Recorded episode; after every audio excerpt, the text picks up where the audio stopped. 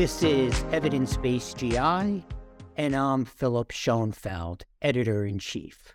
Today, we'll be discussing new advances in the treatment of eosinophilic esophagitis with Dr. Afrin Kamal of the Division of Gastroenterology at Stanford University School of Medicine. Welcome, Dr. Kamal. As usual, let's just start by talking about why is it important to have new treatments for eosinophilic esophagitis? Well, first, I want to say thank you so much for inviting me here. I feel very honored to be on this podcast. I think the reason why we need a, a newer medication and why this is so exciting is that at present day, we really didn't actually have any FDA approved medications for EOE management. And for many of us who treat EOE, we have a handful of medications and dietary approaches. One is food elimination diet, but it's challenging to try to convince individuals to eliminate a diet strictly and then undergo multiple endoscopies afterwards to identify the trigger. We have acid suppression therapy, but at best, sometimes it only works about 50 to 60% of the time. And then the third is steroids, where you convince an individual to take a swallowed inhaler and try to swallow it in some way. And so, this is a nice opportunity to have another medicine in our back pocket to propose to individuals who are suffering with this chronic disease. Today, we're going to be reviewing a recent publication in the New England Journal of Medicine, dupilumab in adults and adolescents with eosinophilic esophagitis. In this randomized control trial, they looked at adults and adolescents between the ages of 12 and 18 that had eosinophilic esophagitis characterized by having greater than 15 eosinophils per high powered field, as well as dysphagia, as measured by the dysphagia symptom questionnaire. And they were randomized to receive dupilumab sub-Q injections weekly or every two weeks or placebo. The primary endpoints at 24 weeks was histologic remission, meaning fewer than six eosinophils per high powered field, and the reduction in score on their dysphagia symptom questionnaire.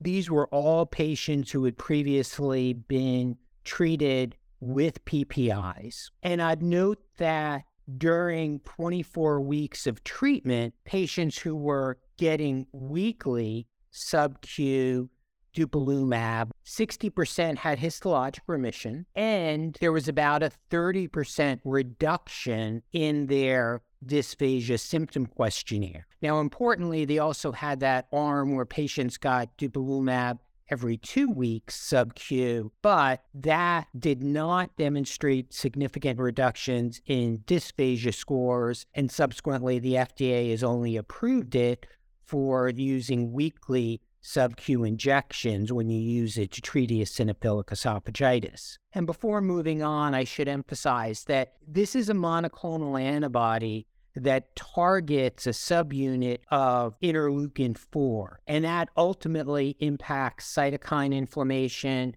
And that's why it's felt to improve the burrowing or, or scarring that occurs in the esophagus, reduces eosinophilic associated inflammation, and subsequently leads to improvement in dysphagia. And one final quick note in that, as opposed to other biologics based on the mechanism of action here, there really is no difference in terms of safety versus placebo. This is not an agent where there's an increased risk of opportunistic infections or zoster or reactivated TB. You don't need to do any pre treatment monitoring of CBC or liver function tests. Our next big question then is we've now got this agent available for eosinophilic esophagitis, but there are other things that we use. What do you do in your own practice when you have a patient who has a new diagnosis of EOE? Yeah, that's a great question. And a lot of it is the discussion with individuals about the different treatment options because I first tell I the first is education of letting patients know that this is a unfortunately a, a long-term disease. And and that's hard for some they're 20, 30 years old where they're getting told, now I have this chronic condition, A, and B, I have to be on whatever management as a long term treatment option.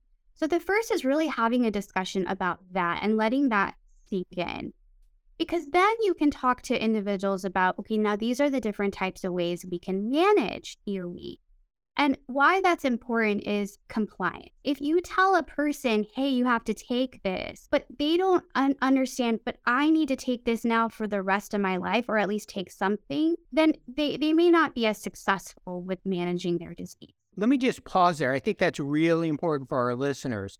You know, eh, there's a new publication about quality indicators in the management of EOE, where I know you're the co author of that and it was just published in American Journal of Gastroenterology. And that's a real important basic thing to educate patients about. So let me throw it back to you. So I know from our discussions, PPIs are usually your first line therapy, but if the patient isn't responsive to that BID PPI, I know you go over different options with them about what else to do. Yeah. And so I, just like you mentioned, and I practice shared decision making, I tell patients Today, you are the boss. My goal is to provide you guidance and to teach you about the different treatment options. But at the end of the day, you get to make the decision. And that's very important because, as you mentioned, this is a chronic condition.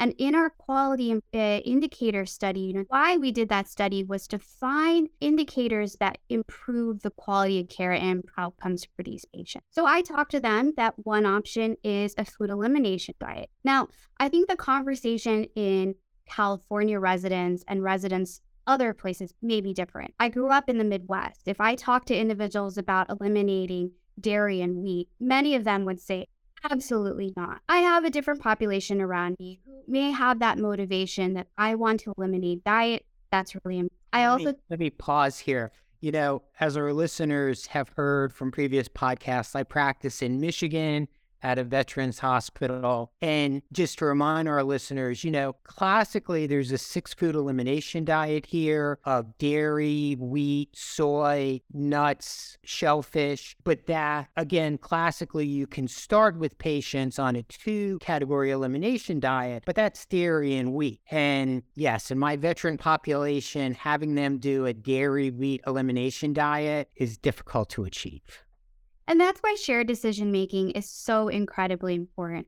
Because absolutely, if you come into the office and you tell a veteran coming from Michigan that, hey, you gotta, you gotta cut out the bread and the milk, you could say whatever you want, but at the end of the day, it's it may not be successful. And so that's why you really got to get to their level to make sure whatever you propose, there's a high chances of success. And that's why shared decision making, I believe, is so incredibly. So I talk to individuals, I tell them about the six food elimination diet, but we have a tendency to try to eliminate the first two most common, which is dairy and wheat, and it follows subsequent endoscopies each time to really isolate if it's one food or multiple.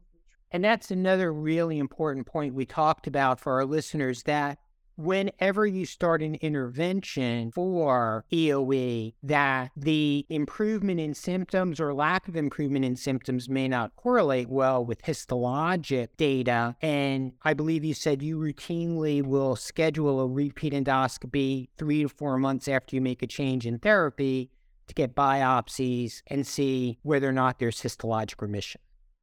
And that's important to me because I need to have that objective data. Whereas, yes, symptoms can get better. I also know that it doesn't correlate one to one. And if I want to improve the outcomes for these individuals, i.e., making sure that they don't come into the emergency room with a food impaction, then I want to make sure that when I start them on a medicine, that I can give them the likelihood of how successful it's going to be. But I also know that in the data in the prior literature, PPI, food elimination diets, steroids, it ranges about 50 to 60% sometimes in effectiveness based on the data you read. So I can't guarantee absolutely that these people will be successful. So I tell patients anytime I make a change, I need to have an endoscopy at least three to four months out with biopsies, both of the proximal and distal esophagus to really confirm that they are on that they are in histological remission with that treatment. If a patient doesn't respond to PPIs adequately and they can't do a food elimination diet, then at least in the United States, our options are using a medicine like Dupixent, which is now the first FDA approved medicine, or having them pretty much use fluticasone inhalers and swallow it. How do you explain those options to your patients, keeping in mind this is something they're going to have to do long term to prevent those morphologic changes in the esophagus that can lead to pretty severe dysphagia? Yeah, so I talked to them about each pros and cons. I do mention Dupixent, and in fact, a lot of patients actually come to me and they say, Hey, I've heard about this new medicine. Can you tell me more about it? So I let individuals know that, okay, PPIs aren't working. Now we need to try something else. And I talk to them about the elimination diet. I talk to them about the steroids. I have a instruction where individuals get an inhaler, but they have an instruction to try to swallow it. And then I also have a discussion about Dupixent, a new medicine that just got FDA approved, and it's an injection medicine. But I always tell people that where we can always change a medicine, you're never committing yourself. But think about whatever you pick as more of a long term treatment option. Because again, if I were to take a medicine for 30 days, sure, I could take it every day and I probably would be great at it. But non compliance, and actually, I'll take it back medication non adherence. Medication non adherence means that I'm not as, I, I, I want to take it, but I may not be as good at taking. That's a real problem in medicine. And so we always need to be cognizant about that by informing individuals that this is a long term treatment option. And I really want you to think about realistically knowing your own personality. Do you think you could swallow, the inhalers to swallow it twice a day without forgetting it? Do you think you can inject yourself? And more importantly, if I'm talking to a younger individual, do you think that when you go to college or when you go out and you don't have your parent reminding you every week, do you think you can really remember to take it? Because these are important things to discuss if we want to reduce the risk of fibrosis, stricturing, and these patients coming to the emergency room. Yes, I have to admit, my own experience working with patients has been variable when I try to teach them how to swallow the fluticasone um, from the inhaler. I should get a worksheet like you have. You know, what kind of things would you like to see in future research to better guide our management of EOE patients? I think that's a great question. I think if you look at specifically say with Dupixent. I think it was it was a great study and in a clinical research way, it was randomized, it was placebo controlled, it was double blinded. It was a beautiful study. The caveat and limitations of any clinical trial is the long term data. In one group, they extended the data to 50 from the original, which is great. That's more information and it showed that the effectiveness was still very high, which is wonderful. It's always interesting to see in EOE patients that some have a tendency to fibrose more than others. Some can have this disease for a long period of time and yet never really have a, a, a food impaction. And so we know that there are probably something going on where some patients have more fibrosis. And so I'm curious if you did a subgroup analysis and you looked at these groups of individuals. Does Dupixent work better or worse on some population or not?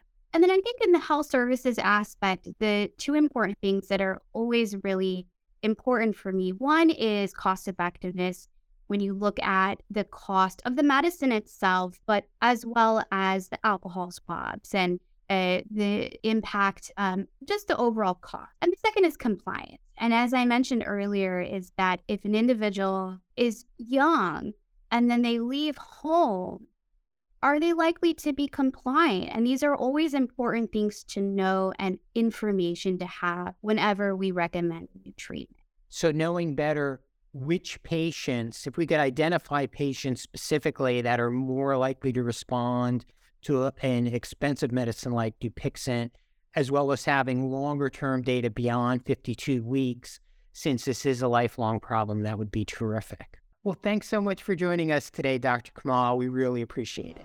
Thank you so much for having me here.